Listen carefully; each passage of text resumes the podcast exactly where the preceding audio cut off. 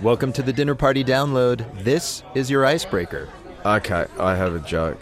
It's a really good joke, by the way. What did the fish say when he ran into the wall? What?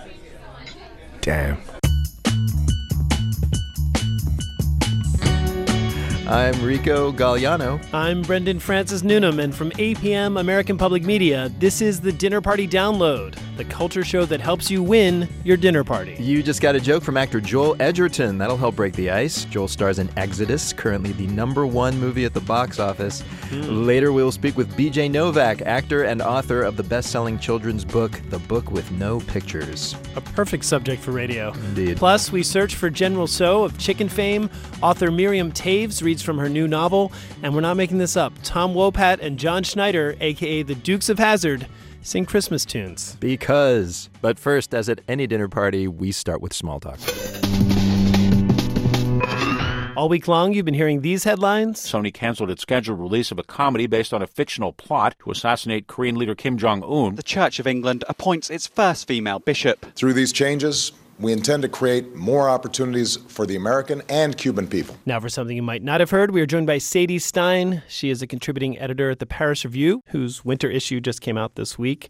Sadie, what story are you going to be talking about this weekend? I thought I would talk about the uh, reality TV show Prince of Poets, which airs on Abu Dhabi TV. Oh, All right, tell us about this show. yeah. Well, Prince of Poets, contrary to the name, invites both male and female poets to uh, compete for the title. Basically, thousands of applicants submit their poetry and vie for a symbolic cloak and ring, and of course, the glory of being the Prince of Poets. Oh, wow. So it's a po- it's a poet competition. Yeah. It's a poetry reality show. So it's like The Voice, Yeah. except instead of singing, they're sighing. yeah. Well, I Or mean, there's there's there's pre-prepared poetry, but at the same time, there's extemporaneous verse that they have to compose off the cuff. Oh, wow. Wow. That sounds so. And- now it's like Whose Line Is It Anyway, the improv show. It's like everything. It's like every Yeah. great show you've ever heard of rolled into one. with poetry. You win a rejection letter from the New Yorker. Like, what is what's No, the I- ultimate goal I here? I think they win a salary for the first time in their lives, right? This cloak and ring are pretty impressive. You can't see it, but I urge you to Hey, look it up. that will go great with the eyeliner and moleskin notebook. Perfect. I do have to ask though. I mean, like, is this a very popular show? It is has an audience of millions. It has outstripped sports. Its ratings are better than almost anything else. That's cool. So Yeah. their Super Bowl is for poetry. and the halftime commercials are for pens. the stuff like best-selling pens in all of the United Arab Emirates. Sadie Stein, thank you so much for the small talk. Thank you for having me. Check out the winter issue. And now, time for cocktails. Once again, we tell you something that happened this week in history, then ask a bartender to capture its essence in the form of a cocktail. It's our crowd pleasing history lesson with booze. First, the history part. 113 years ago this week, a guy from Massachusetts applied for the patent on a device that improved the lives of a lot of people. especially landfill owners. Michelle Philippi tells the tale.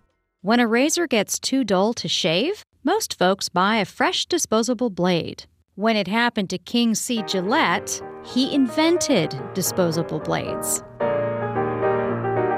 The year was 1895, and King was using a newfangled contraption called the safety razor. Unlike a straight razor, it had a protective plate that exposed just enough blade to safely shave his whiskers. But like a straight razor, the thick blade had to be sharpened when it got dull. It eventually had to be sent away to be honed by a pro. One morning, bummed that his safety blade was on its last legs, King had an idea that hit him, quote, more with the rapidity of a dream than the slow process of reasoning. he envisioned a razor handle into which guys could put a wafer thin blade. When it got dull, they'd just throw it out. Metallurgists told King he could never make a blade thin and cheap enough to trash, but sturdy enough to actually shave. So he hired an engineer to design one anyway. Six years later, they founded the American Safety Razor Company, later named Gillette. The invention was a hit, and with a picture of King adorning every pack of blades, he literally became the face of successful capitalism. Which is ironic, since he was a passionate socialist. he published books describing his concept of an utopian communal megacity run by a single publicly owned corporation and powered by energy from Niagara Falls. King did eventually experience the downside of capitalism. He lost his fortune in the Great Depression and died broke. But the market he pioneered is still going strong. Americans now buy an estimated 2 billion disposable razors and blades per year. So that was the history, and now for the drink to go with it. I'm speaking with Steve Bowman. He is co owner of Fairstead Kitchen in Brookline, Mass., where Mr. Gillette resided when he patented his disposable safety razors.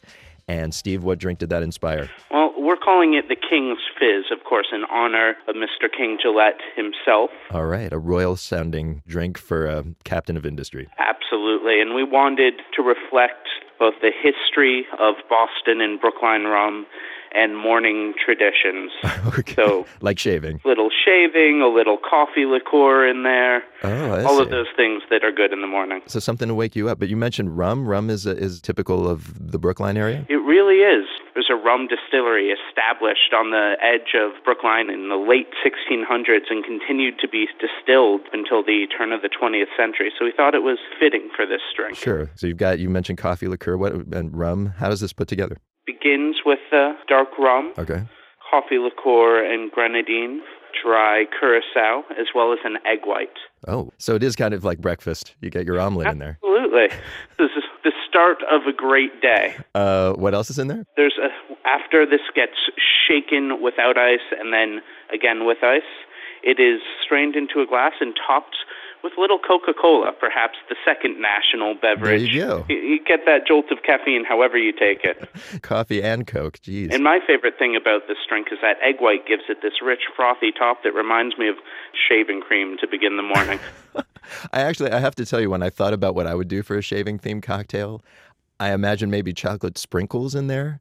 So when you're done, Ah. there'd be a ring of them in the bottom of the glass, like your shaved whiskers in a sink. That's creative. I must confess, we never thought about whiskers in the beverage. Very good. I'm really glad you didn't.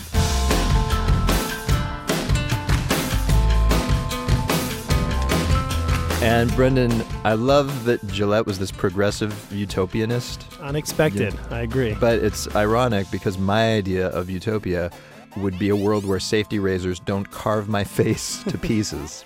That's right. be great. Or where styptic pencils are free. oh, I'd love that would be a great feature. Uh, folks, we've got the recipe for that cocktail on our website, along with plenty more. It's dinnerpartydownload.org. So we've made small talk, had a drink. Now let's eavesdrop on a well-told story. All right, we're going to listen in on Canadian author Miriam Toews. She's written for The Guardian and the New York Times Magazine, and she's won many of her home country's biggest literary awards, some of them several times. Her new novel is about a family grappling with depression. Today, we overhear an excerpt. Hi, my name is Miriam Toews. My new book is called All My Puny Sorrows. Uh, it's a book about two sisters, Elfrida and Yolandi. Elfrida would very much like to die, and Yolandi, her younger sister, very much wants to keep her alive. And this is a story that comes from my own experience.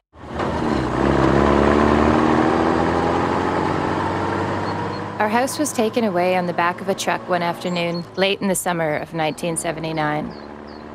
My parents and my older sister and I stood in the middle of the street and watched it disappear. A low slung bungalow made of wood and brick and plaster, slowly making its way down First Street, past the A&W and the deluxe bowling lanes, and out onto the number 12 highway, where we eventually lost sight of it.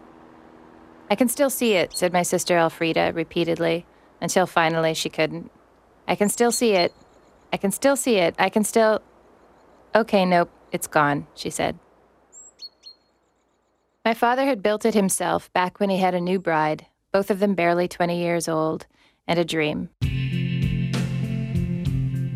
My mother told Elfrida and me that she and my father were so young and so exploding with energy that on hot evenings, just as soon as my father had finished teaching school for the day and my mother had finished the baking and everything else, they'd go running through the sprinkler in their new front yard, whooping and leaping, completely oblivious to the stares and consternation of their older neighbors, who thought it unbecoming of a newly married Mennonite couple to be cavorting half dressed, in full view of the entire town. Years later, Elfrida would describe the scene as my parents' La Dolce Vita moment, and the sprinkler as their Trevi fountain.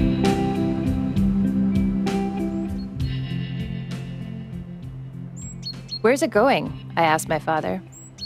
We stood in the center of the road. The house was gone. My father made a visor with his hand to block the sun's glare. I don't know, he said. He didn't want to know. Elfrida and my mother and I got into our car and waited for my father to join us. He stood looking at emptiness for what seemed like an eternity to me. Finally, my mother reached over and honked the horn, only slightly, not enough to startle my father, but to make him turn and look at us. It was such a hot summer, and we had a few days to kill before we could move into our new house, which was similar to our old house, but not one that my father had built himself. And so, my parents decided we should go camping in the Badlands of South Dakota. We spent the whole time, it seemed, setting everything up and then tearing it all down. My sister, Elfrida, said it wasn't really life, it was like being in a mental hospital where everyone walked around with the sole purpose of surviving. It was like being in a refugee camp. It was a halfway house for recovering neurotics. It was this and that. She didn't like camping. And her mother said, Well, honey, it's meant to alter our perception of things. Paris would do that too, said Elf, or LSD. And her mother said, Come on, the point is we're all together. Let's cook our wieners. The propane stove had an oil leak and exploded into four foot flames and charred the picnic table. But while that was happening, Elfrida danced around the fire singing Seasons in the Sun by Terry Jacks, a song about a black sheep saying goodbye to everyone because he's dying. And her father swore for the first recorded time. What in the Sam Hills? And stood close to the fire, poised to do something. But what? What? And her mother stood there shaking, laughing, unable to speak. I yelled at my family to move away from the fire, but nobody moved an inch, as if they had been placed in their positions by a movie director and the fire was only fake. Then I grabbed the half empty rainbow ice cream pail that was sitting on the picnic table and ran across the field to a communal tap and filled the pail with water and ran back and threw the water onto the flames, which leapt higher then, towards the branches of an overhanging poplar tree. A branch sparked into fire, but only briefly, because by then the skies had darkened, and suddenly rain and hail began their own swift assault. And we were finally safe, at least from fire.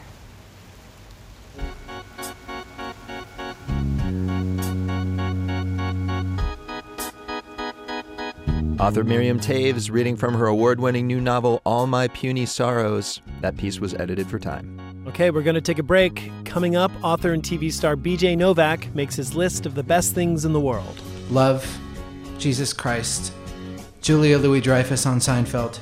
When the dinner party download continues.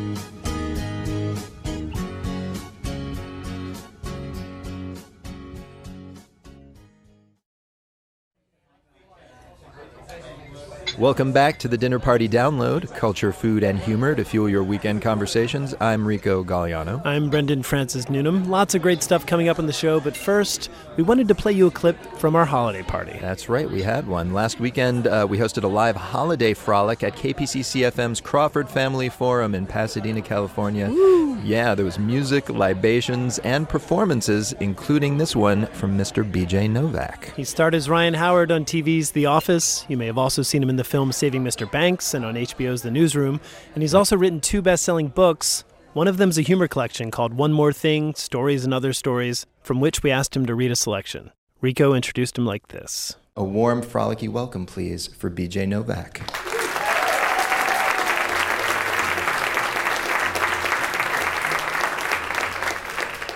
Thank you very much. Uh, this is a story inspired uh, by this season of lists and best ofs and awards, and it's called the Best Thing in the World Awards. Many of the nominees were returning Love, Jesus Christ, Julia Louis Dreyfus on Seinfeld, Losing Gracefully, which never won but was always nominated, Sunrises, Peace, which was often a finalist during times of war but was otherwise not nominated, Summer Evenings, the score to West Side Story, Laughter, and peanut butter and jelly sandwiches. Others were new internet on planes, spicy tuna on crispy rice. Love always won. Everyone knew that and watched anyway, perhaps even more eagerly, the way that people are more willing to get caught up in a certain type of movie when they have a sense that deep down, of course, love is going to win in the end. The fun isn't whether love is going to win, the fun is in seeing how.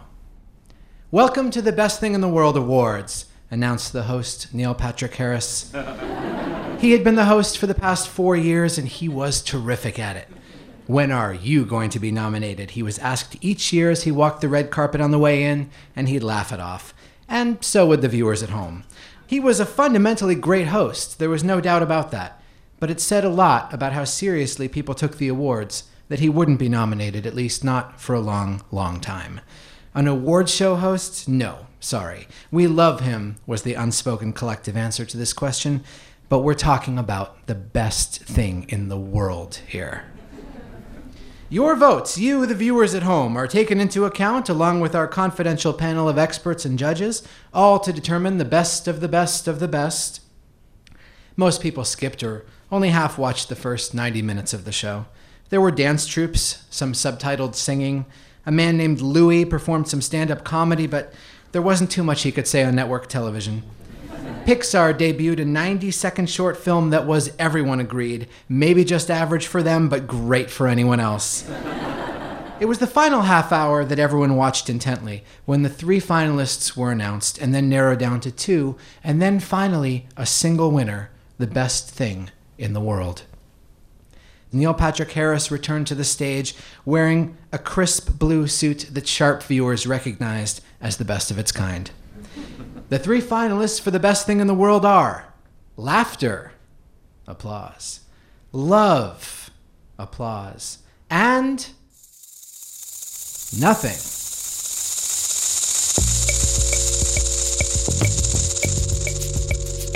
BJ Novak reading from his story, The Best Thing in the World Awards. You'll find the whole thing on our website and on a special podcast only holiday episode we'll post online later this week. And as you probably sense, the story takes a dark turn as nothing gives love a run for its money. Mm-hmm. Uh, when BJ finished his reading, we talked to him about the story and his other written work. BJ Novak.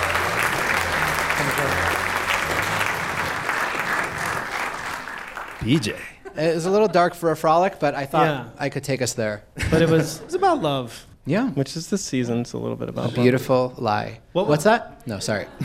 Uh, tell us about where that story came from. You know, there's a phrase, the best thing in the world, the best thing ever. It's a very present phrase, and award shows are very present. And I suppose I wondered, what if someone really did try to make a commercial broadcast of the best thing in the world? Yeah, but the nothing part. Yeah. Where's the well, I thought, what if, what if something as existentially large as would be debated in an actual competition for something as existentially major as the best thing in the world?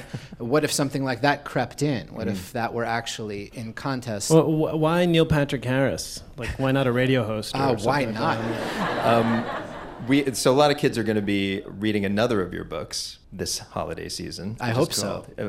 Us too. Well, a lot of people have actually. This it's called the book with no pictures. It has been number one, I believe, on the New York Times bestseller list for like ten weeks. yeah. is that right? Yeah, it's it's had a nice That's uh, right. holiday season. I didn't know kids had that much money, but that's yeah, amazing. It's going to me. No, um, For those who uh, don't know, yeah, what's the concept? The concept is uh, that whenever a parent is given a book that they're asked to read, that the kid is sort of waving to them, the kid actually has all this tremendous power because the rules of book reading are such that the authority figure who usually makes all the decisions is actually sort of a, an actor for hire um, with the script that this kid is in charge of. So the idea of the book is that whoever is reading the book has to say all these words, even if the words say very silly things. You kind of did a mini tour of elementary schools. Yeah, I would I wouldn't call it a mini tour. That was How many schools did you visit? I did about a dozen. And you and you've done stand up. What was it like? Oh, this was like the best stand up I ever did because this was, you know, they'd bring in the whole school of these, you know, K through 3 elementary schools or, you know, hundreds of kids and they don't know what they're going to see and they kind of know what a book is, they kind of know what an author is, but they've certainly never seen like a live comedy performance. and they're sort of like I've I've done colleges sometimes where where a lot of the college students even haven't seen live stand up before. So even that is something novel that someone's saying these crazy things on stage and no one's stopping them. and that was exactly what was happening with these kindergartners. I would say, you know, boo boo butt or whatever, and act shocked. And they would be elbowing each other, like pointing, like, did you see what this guy's saying? Um, But between the two, like you've, uh, you started as a stand-up comic. You Yeah. performed for a lot of drunken, rowdy audiences. How rowdy compared to them were the uh, were the grade schoolers? Who's well, the they're very rowdy, except you can do something with them, which I wish you could do with stand-up audiences, which is every school has some um, sign language way to quiet the kids down. So you can you can just like hecklers put a that. finger in the air, you can put a finger to your mouth, you can snap twice and they'll all snap back. That has never once worked for me in a comedy club. They should do that. The comedy store should enact some sort of signal. Oh, it'd be so fun. And were they sitting at like little cocktail tables with chocolate milk? There was a two-drink like- minimum, yeah. All right. Well, we have two standard questions. Yeah. The first question is, what question are you tired of being asked in interviews? Uh, I'm tired of being asked, do you see yourself more as a writer or an actor? Whatever I'm doing at that time, I see myself as. I think everyone does. Although I believe it's like, we- do you see yourself more as a husband or a father? Like, I, whatever I'm doing, like, everyone has multiple roles in their lives and that they're passionate about. Although it is interesting, when you came and read some of those stories for our uh, radio show, which you Yeah. did when it first came out, Yeah. you, I was talking to you about this, and you indicated this is something that you'd wanted to do for a long time and had never done. This kind of Yeah, yeah, and specifically, if I were to say what I really see myself as, I think it's really about having an idea and so desperately wanting to see the reaction to it. One of my friends suggested a title for one more thing as I wish I could watch you read this because I just I want to write things and then I want to bring it to people and Yeah. see if they like it. so this type of reading a story aloud is my sort of ultimate uh, purpose, I think. You're welcome. And you want to be able to shush them if they don't like it. Yeah, right. So our second question is, tell us something we don't know. Oh, the most interesting fact I've ever heard, and I, I have not heard it confirmed since this one class in college, is that during the Cultural Revolution in China, very zealous communist students decided in certain towns that red stoplights should mean go, because red was the communist color. And there were so many traffic accidents uh, as the word sort of got out like haphazardly that eventually they had to abandon this. But I thought that was the most interesting. That's still the most interesting fact I know that no other person has ever told me. I already knew that. Let's just believe it. Yeah. It's a great story too, even if it's not true. Like it just goes to show you fill in the blank.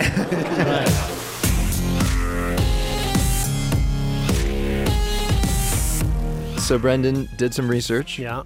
It seems Chinese revolutionaries did at least float the idea of having red lights mean go. Okay. But I could not verify that that plan was ever actually implemented. All right. I will say All right. though, I was driving in LA the other day, and you know, I think the plan's been implemented.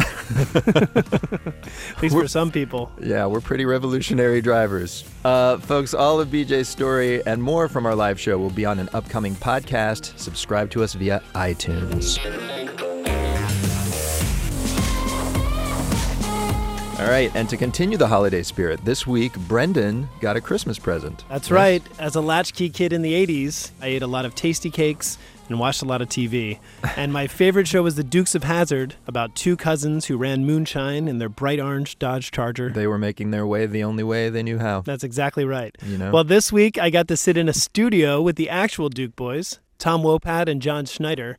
Tom now tours with the band performing classic American songbook tunes, and he and John just released a Christmas album. Amazing. Yeah, so I asked them to spin us a holiday party playlist, but not before talking with them about the record and the Dukes. Tom had this notion that we should do a, uh, a Christmas album about a, about a year ago. We've done some work together over the years, a little of this, a little of that, and it, it always occurred to me it would be nice to have something to sell at these. Yeah, yeah. And, The and gift a- that keeps on giving. A Christmas album seemed to be something that would be perennial. Sure. And once we got into it, once we started talking about material, it was really, really a lot of fun. It was a challenge, but it was a lot of fun. What are the first two songs we did? Uh, Santa Claus is coming Santa to town. Claus Coming to Town is the and, one I heard And first. Johnny, it's cold outside. Which is where you guys do a lot of ad lib and have Kind fun a- with your characters. A, and- a reimagining of the Frank Loesser tune. Yeah. Yes, yeah. It's, It's not a lesser version of the lesser tune, It's a guys. lesser, it's a more version of the lesser tune. Um, so I have to ask some fan questions. So Sure, sure, sure. Because as a kid, The Dukes of Hazzard was one of my favorite shows. Sweet. Yay! When Good I was answer. a kid, when I was a kid, I had a recurring dream that I would I would induce when I was going to bed. I would be like, I want this dream again, where the my front lawn there was a trap door, and I would slide down this like pole into this imaginary land, and you guys would be there with the General Lee. I have a recurring dream that has a pole in it too. Oh, did did a really young kid with buck teeth come Uh, down? well, yeah, you came down the. That was you. Wow, man! I knew we were cosmically connected. And you could force yourself to have that dream. And then we would drive around and like jump over creeks and stuff like that. It was that much fun, let me tell you. Was it that it, fun? It was was, that that, much much fun. fun. Yep. Sometimes, you know, if uh, they were busy with something else, they would put us in a car with a camera attached to the side, and we'd go off and just drive and do scenes. How old were you two when the Duke started? I was 18 when we started. I was 27. And they were like, "Here's a hot car. Here's your makeup trailer. Here's a bunch of money. Go have fun." Well, it wasn't. It wasn't quite like, like, that. there was a lot of responsibility involved in Dukes. It took uh, we we worked every day, uh, minimum twelve hours a day, ten months a year. It was great fun, but it was like having to be at Disney World. You know, I mean, you you had fun while you were there, but you you had the freedom to be there on time Yeah, yeah, and yeah. leave, do what you were told, and leave when you were told. The General Lee, it had a back seat, right? The Yeah. General Lee had a back seat. Yes. So theoretically, you, there could be another Duke. Oh, sure, sure. we sure. many times we had Uncle Jesse back there. We had the stuffed boss through there one time. Dude, but do you could I join the Dukes of Hazzard? Like, could I be? Oh, sure. the long sure, lost sure, sure, cousin. sure. Yeah. What would your name be? Uh, I don't know. We got Luke Bo, and Bo, Luke. and uh, you can call me. How about Brandon? That sounds a little. Two syllables. I don't know. Okay. See, Luke Duke. Frank oh, Duke. Duke. Okay. Frank um, Duke. Um, Frank's not bad. Frank Duke. Frank Duke. Hank. Hank Duke. Hank there Duke. you go. Yeah. Hank is Guys, good. I'm Yeah. in. You're in. You're I'm, in. I'm honored. Just don't blow up the outhouse again. We just got it rebuilt. yeah. All right. Well, how about let's hear your your Christmas soundtrack while I take the General Lee for a spin. Okay. Sure, sure, sure. Whatever you want. Okay. Have fun, guys. Ladies and gentlemen, this is our Christmas party song list, and I'm going to let my cousin, Mr. John Schneider, go on first. Okay. Well, one of my favorite songs ever, because my mom had it on 45, was I Saw Mommy Kissing Santa Claus by the incomparable Brenda Lee. Love it. So clever. And sweet as pie. Sweet as pie. I saw mommy kissing Santa Claus. The great thing about this song is it's a, an event at Christmas from a child's perspective. Usually it's uh, from the parent's perspective, saying Santa's coming and all that. This is a little girl walking down the stairs, and she sees mommy kissing Santa Claus. And what a, what a laugh it would have been if daddy had only seen. Or a little boy. Or a little boy. coming- Or a little boy. But Brenda Lee right. is a little girl. Would girl. have been a little girl. Yeah. I saw mommy tickle Santa Claus. We're in the beginning of the party. The eggnog boat is still full. And I've got a nice, uh, there's a circle of ice in the middle so that you always scoop the eggnog up out from inside the circle. It's also where you pour the cinnamon and the nutmeg. Nutmeg, yeah. Yeah, you got to keep that going. And maybe a little spiced rum. John loves eggnog. I like eggnog very much. So, Tom, here, Yeah? I'm going to open up a little bottle of cheer. Ow. Nice. This is a little later in the evening, and I, I mean, I got to hear Frank Oh, good. with the Page Cavanaugh Trio on "Let It Snow, Let It Snow, Let, It Snow." Page Cavanaugh, front and center, son. Keep it soft and singable, Page. Oh, the weather outside is frightful. it's not that well known version of that tune. And, you know, I love to hear that stuff. Uh, you hear so many of the same things every Christmas that hearing something that's a little bit on the edge is, is always interesting. Let it snow, let it snow, let it snow. One night we played up in the Catskills. My trio and I played up there, and we noticed about halfway through the set that everybody was leaving. And so we Do you notice that a lot? There was a big smart. There was a, a big picture window behind us, and the snow was coming down. Ah. And by the next morning, I, when I woke up in the cabin, there was 29 inches on the ground. Holy mackerel! I still get the thing when I see it start to snow. Yeah. It still feels like a snow day for. Uh, Yeah. You're looking forward to getting six or eight inches on the ground so that you can't go to school. The fire is slowly dying, but my dear, we're still goodbye. So what do you got? You got another one? I got my favorite, Burl Ives. Oh gosh. And he sang a song called Silver and Gold. Silver and gold, silver and gold. Everyone wishes for silver and gold. So I'd like to play that. I'm, I'm sitting around the fire pit now. Got a nice uh, all night log sitting there from one of the trees we we. Uh, Oh, so you're back in salvaged- now. Salvaged out of the swamp. Yep, yep. So it's actually probably cypress, fallen cypress, by the way. Don't ever cut down a cypress tree. They're very rare and unusual. Kind of like you. I'm going to put my feet up. I'm going to have a little more eggnog, and I'm going to listen to one of my favorite singers. Really great storyteller. Silver and gold decorations on every Christmas tree. Listen. What? What? There's one song on our record that I think is the most infectious Latin sounding Christmas song I've ever heard. The Steve Allen tune. Yes. Steve which Allen I originally heard Louis Armstrong sing, and he swung it. So I didn't really, I thought it would be a good idea not to swing it just because he swings it so well. So we had Rob Mounsey, who's a very esteemed arranger, put some horn arrangements on it. It's Yeah. called Cool Yule. Love it. From Coney Island to the Sunset Strip, somebody's gonna make a happy trip tonight. Oh, it's so great. Everybody's leaving the party because they've got their little little party favors, That's which right. is terrific. Little And they seem to be in a good mood. How And could they them- not I be know. How could they good not be? You know what's stuffed into each of those little party favor bags is home for Christmas. No, not coal, Tom. Here come a calling when the snow's the most. Tom Wopat and John Schneider. Their new album is called Home for Christmas. And speaking of coming home, I'm glad you made it back in one piece, Brendan. Call me Hank. Yeah. Coming up, the great great grandkids of Emily Post give you the gift of good manners when the dinner party download continues.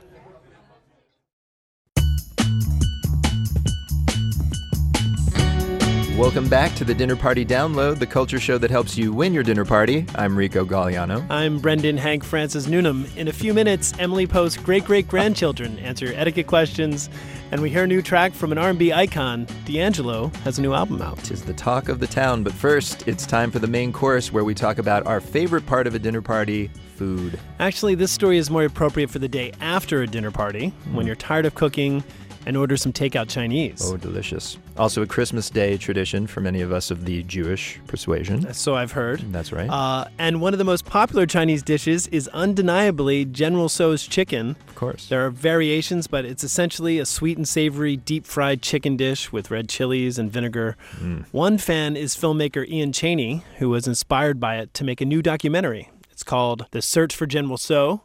But when we met, he admitted his film is only partly about the dish itself. Well, it turns out that a movie about General Tso's chicken is a movie about uh, a lot of things. It's a movie about the Chinese American experience. It's a movie about how food shapes culture and how culture shapes food, and also how food provided a entry point for Chinese Americans in a culture that was really not ready to accept them as part of America. Yeah, we learned that the genesis of the Chinese American restaurant is actually rooted in discrimination. You know, restaurants and laundry services were some of the only jobs early Chinese immigrants were legally allowed to do. Yeah. In the wake of the gold rush and uh, the building of the railroads, uh, there was the Chinese Exclusion Act in 1882. It was a, a singular event, really, in American immigration history. Um, you know, a, a people were basically told they could not come to the States. In the midst of this, the Chinese who were in the States found themselves shut out of many professions. And the openings they found, as you mentioned, were in, uh, were in laundry and in serving food. That paved the way for food being one of the ways in which Chinese immigrants found their way into communities all across the country. Dishes like chop suey emerged to meet American palates. Um, chop suey really isn't something you find much in China, similar to General Tso's chicken. So chop suey was kind of the first, kind of the proto General Tso's chicken in a way. Chop suey, just kind of minced meat and flavorless vegetables there, cabbage and other things. Um, we find out that's not a real Chinese dish, and neither is General Tso's exactly, but there is an actual Chinese general named General Tso. There is a General Tso. and, actually, when we first lit upon the idea of making a film about General Tso, we were realizing this was it was pre-smartphone. So I, I was eating in a small Chinese restaurant in Ohio with with my best friend, and and we were eating General Tso's chicken. I thought, who the heck was General Tso? And I suppose if we'd had a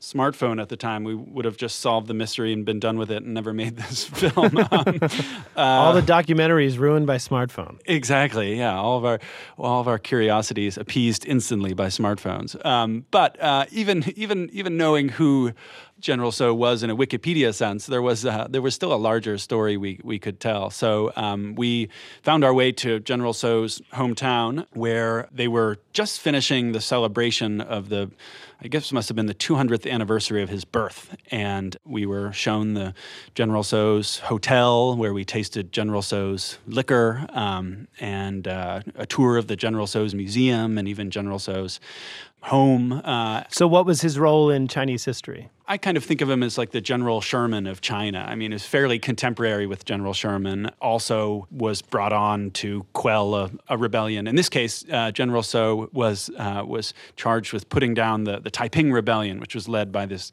a guy who claimed to be the younger brother of Jesus Christ. So, yeah. um, so the general was he was a fearsome dude. Unclear how much chicken he ate, um, and and or uh, whether what we now know as General Tso's chicken would have been uh, anything that he possibly could have eaten. So General Tso is not related to the famous chicken dish, um, but we do find out that another man from Hunan province is, and I was surprised to learn that there is actually a guy who invented the dish. I thought it just kind of evolved over time.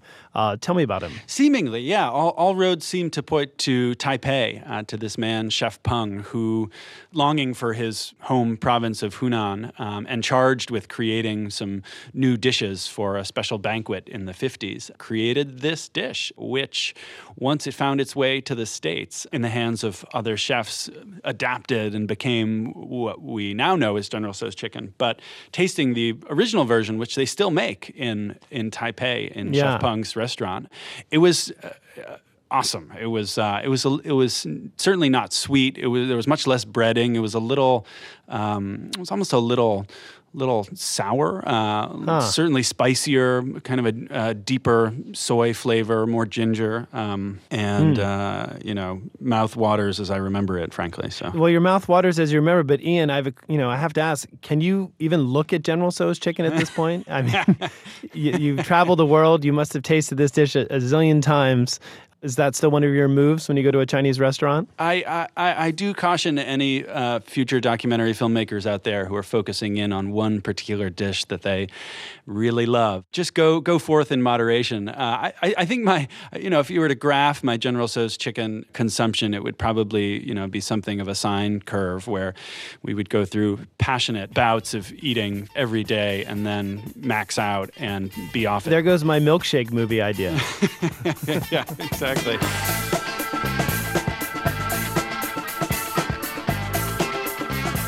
So, Rico, a cool part of the film is Richard Nixon's role in popularizing Chinese food.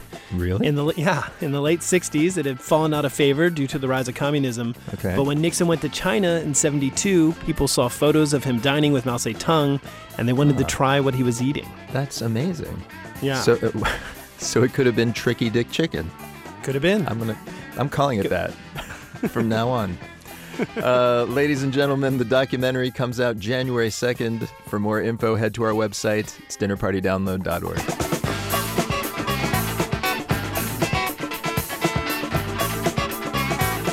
So we've dug into some Americanized Chinese food. Now let's learn about another holiday staple, good manners. That's right. It's time for our regular etiquette segment, which we recorded earlier this week. Quick warning if you're listening with young kids who are big fans of Santa Claus, who is, of course, totally real, Absolutely. for the next eight minutes, you might want to send those kids outside to build a snow fort or something. Let's roll the tape. Each week, you send in your questions about how to behave, and here to answer them today are our two etiquette elves, Lizzie Post and Daniel Post Senning. They spend all year at the Emily Post Institute at the North Pole, aka Burlington, Vermont, and tell the masses how not to be naughty. They're also great great grandkids of Emily Post, co authors of Emily Post Etiquette, the 18th edition, and co hosts of the podcast Awesome Etiquette. And Lizzie, Dan, welcome back. Hey! Gentlemen, it's such a pleasure to be with you. Is it rude to call people elves? No. Not No? when they live in the woods. Yeah. Okay. All right. Tolkien's elves No. are kind of lithe and pretty. That's kind of how I think of you guys. We do have lists and we check them twice. So, and there's that. You know, Look, we've we've asked you before what kinds of questions you get around the holidays, but do you get more of them? yes. Just categorically, yes. The, the volume is at 11. That's I always feel like people are trying to get their question in just before the holiday, and you're like, I'm not sure we're going to have time to answer it. Like, there's a Yeah. backlog of 80 mm-hmm. questions. So is it rude to kind of wait to the last minute to ask people etiquette questions? to ask your etiquette experts etiquette questions? Yes. it's like tax time. You you want to book your accountants early. It's like tax time. it is like tax time. Well, guess what? We have more questions for you. Awesome. So fantastic. and we're recording you, so you have to answer them. You're at the top of our list. All right. Well, the top of our question list is Anna in Los Angeles, and she writes, "Do you really need to give presents to everybody you know because it's the holidays?" No. I think is she referencing anything about holiday tipping there? Like, does she mean presents for holiday no, tipping, or is no she holiday talking? tipping? Don't bring that up Okay. again, Lizzie. That gets us in trouble every time you tell us not to tip the postman. For those who didn't hear, supposedly you're not you don't have to tip the postman. In fact, it's kind of illegal or something. Yeah. And we here at the Dinner Party Download have not received any mail since that broadcast. Sorry. Thanks a lot, guys. Thanks. Well, anyway, you do not have to give gifts to everyone that you know. In fact, we advise that you start off by sticking to your budget. This is a classic opportunity and obligation question. The holidays is a real it's an opportunity, but it's it's not an obligation and it really is the thought that counts. Yeah. The phrasing of Anna's question bothers me. It says, Do you really need to give presents? It feels like she's being pressured by someone. Yeah. And it's true people do feel pressure this time of year and definitely anything you can do to mm. To absolve yourself of some of that Yeah. pressure I think is is smart because really it is it's about the good feeling and the goodwill. One problem I can imagine though is if you get a present from someone you weren't expecting to get it. Yeah, I was just going to say you don't have to worry about reciprocating a gift. You want to say, "Oh my gosh, that's so thoughtful of you." And then just move on to a different topic of conversation. If you start pulling out the, you know, "Oh, I left mine at the counter at home or it hasn't arrived yet," white lies, I mean, it's just not worth it. Hopefully, if they're a good friend, what they care about is that you like the gift they gave you and all you're doing in that moment is ruining that for them and making it about how you don't have a gift for them. All right. So white Christmas, not white lies. Yes, I like it. All right, here's something from Gila via our website. We're not sure where Gila is from. And she writes uh, It has come to my attention that my 12 year old niece still believes in Santa Claus. I have always been honest when she asks me questions. How do I keep from becoming the Grinch and not ruin her holiday cheer? I'm I'm not sure I understand the question. Oh, got you, Dan. Do we have to talk to you? Dan doesn't Dan doesn't understand. Santa's real. What are you talking about? I, I might need to remove myself from this discussion. Dan, go Oh, wait in the hallway while the big kids and I talk it out. The tooth fairy's out there waiting for you.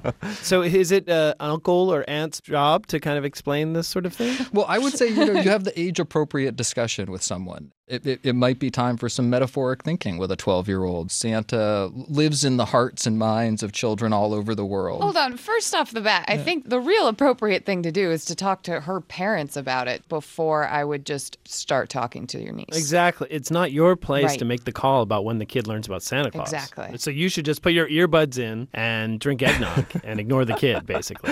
Although I would, I thought you were going to say you need to sit down with the parents and be like, "Why are you leading on this child for 12 long years?" It's to to be a rough time on the playground, no question. Yeah, sometimes kids are having a tough time. They just need something good to believe in, you know? And I think Well, that's true. you don't you just never know what's going on in people's lives. So check with the folks first. There you go. So just keep your mouth shut or talk to the parents. I feel really bad for all the eight year olds that listen to this show and are now Yeah. gonna be like, What do you I know, mean we I'm- need to have a conversation? I was gonna, yeah, I was gonna ask the question of whether we should ask this question. But okay, this next question comes from Judith in Pasadena, California, and Judith writes, I, I like this question.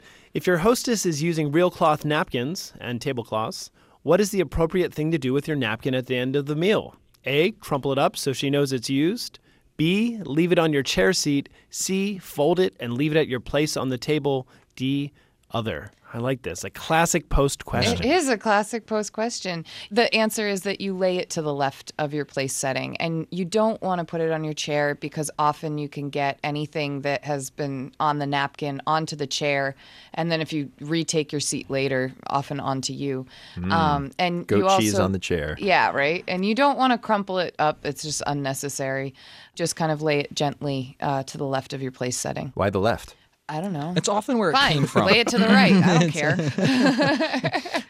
Typically, the napkin is on the left if it's not right in the middle of the place setting. The, the, the only thing I'd add is this is one where there's sometimes disagreement in the etiquette community. There are some etiquette experts that will give the advice that during the meal Oh, you leave I the like napkin it. on the chair, and that's a signal to your server that you're returning. At the Emily Post Institute, we really think that's bad advice. Oh. So in a way, this is showing your etiquette allegiance. Oh, yeah. like, Yeah. Throw it on the left. Are you're you like, an Emily Post etiquette expert or are you a. Which house do you come from, indeed? I want to see an Anchorman style rumble between the Post Institute That would be so awesome. and other etiquette experts. I think we just came up with an excellent movie idea, guys. Let's talk about it. I after think this. so too. All right. Here's something from Julia M. in Waco, Texas. Very straightforward. How do I tell my neighbor that the sound of her crying child permeates my apartment? Oh, tough Oh, one. that this one is so brutal. There are times in life where it's really not necessarily a- appropriate to say something, and I would say they're probably pretty aware of how much, how often, and how loudly their child is crying. Yes. In fact, they are probably constantly worried that you're upset about it. Mm. I know I, I get worried if Benny's barking. And sometimes it's parenting, but it's often not. Oftentimes, it, there is a child that is colicky or cries for whatever reason, and it's not Kids a have question of fits, yeah. attention from the parents Yeah. or something they're necessarily going to be able to fix if you bring it to their attention. Go for a walk, do what you can, buy some earplugs, turn the TV on louder, whatever you can to make it easier on yourself. This too shall pass. So, Lizzie, you mentioned Benny. I'm guessing that's your dog, not your child that barks. Um,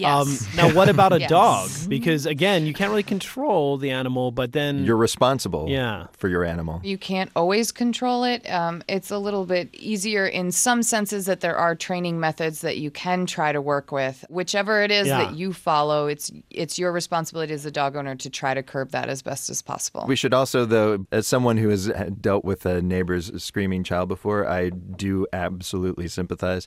But if you, the neighbor isn't taking all steps that they could be taking, like, say, shutting Right. the window of the child's room. Just Right. for example. Yes. Well, Right. guys, I think this is the appropriate question to end on because after the kids hear the Santa Claus question, there's going to be so much crying that now we know that there's nothing anyone can do about it. So, Daniel Post Senning Lizzie Post, thanks so much for telling our audience how to behave. Thank you, and Cheers. have a wonderful holiday.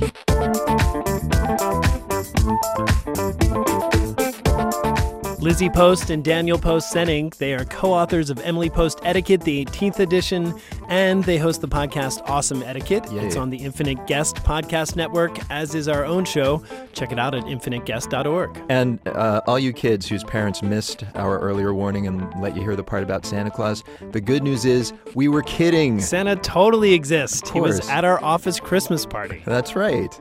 He looked weirdly like Kai Ryssdal. Did you notice that? Wait, Kai Ryssdal exists? He does. And that concludes this episode of the Dinner Party Download. Jackson Musker is our associate producer. Brittany Martin is our digital assistant. Our interns are Ed Morales and Christiana Cabal. Jeff Peters, Daniel Ramirez, and Bill Lance engineered this week. Our executive producer is Peter Clowney. Thanks to John Cohn and his crew at KPCC FM in Pasadena for their help producing and recording the live portions of this episode. And now it's time for One for the Road, a song to play on your way to or returning from this week's dinner parties. R&B superstar D'Angelo hadn't put out a new record in 14 years. until this week. That's right. When his 12 track album Black Messiah suddenly appeared online, the critical response has been rapturous for good reason. Here's a tune called Sugar Daddy. Bon appetit.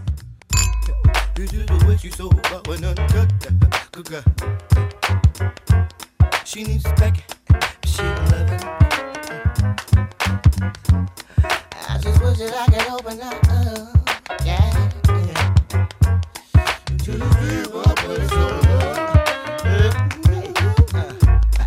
Her price things can't hold my own.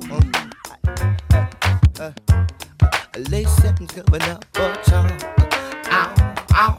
Uh, shoulda, shoulda, when it's all stand time. Yeah, yeah. The way she make the congregation swing.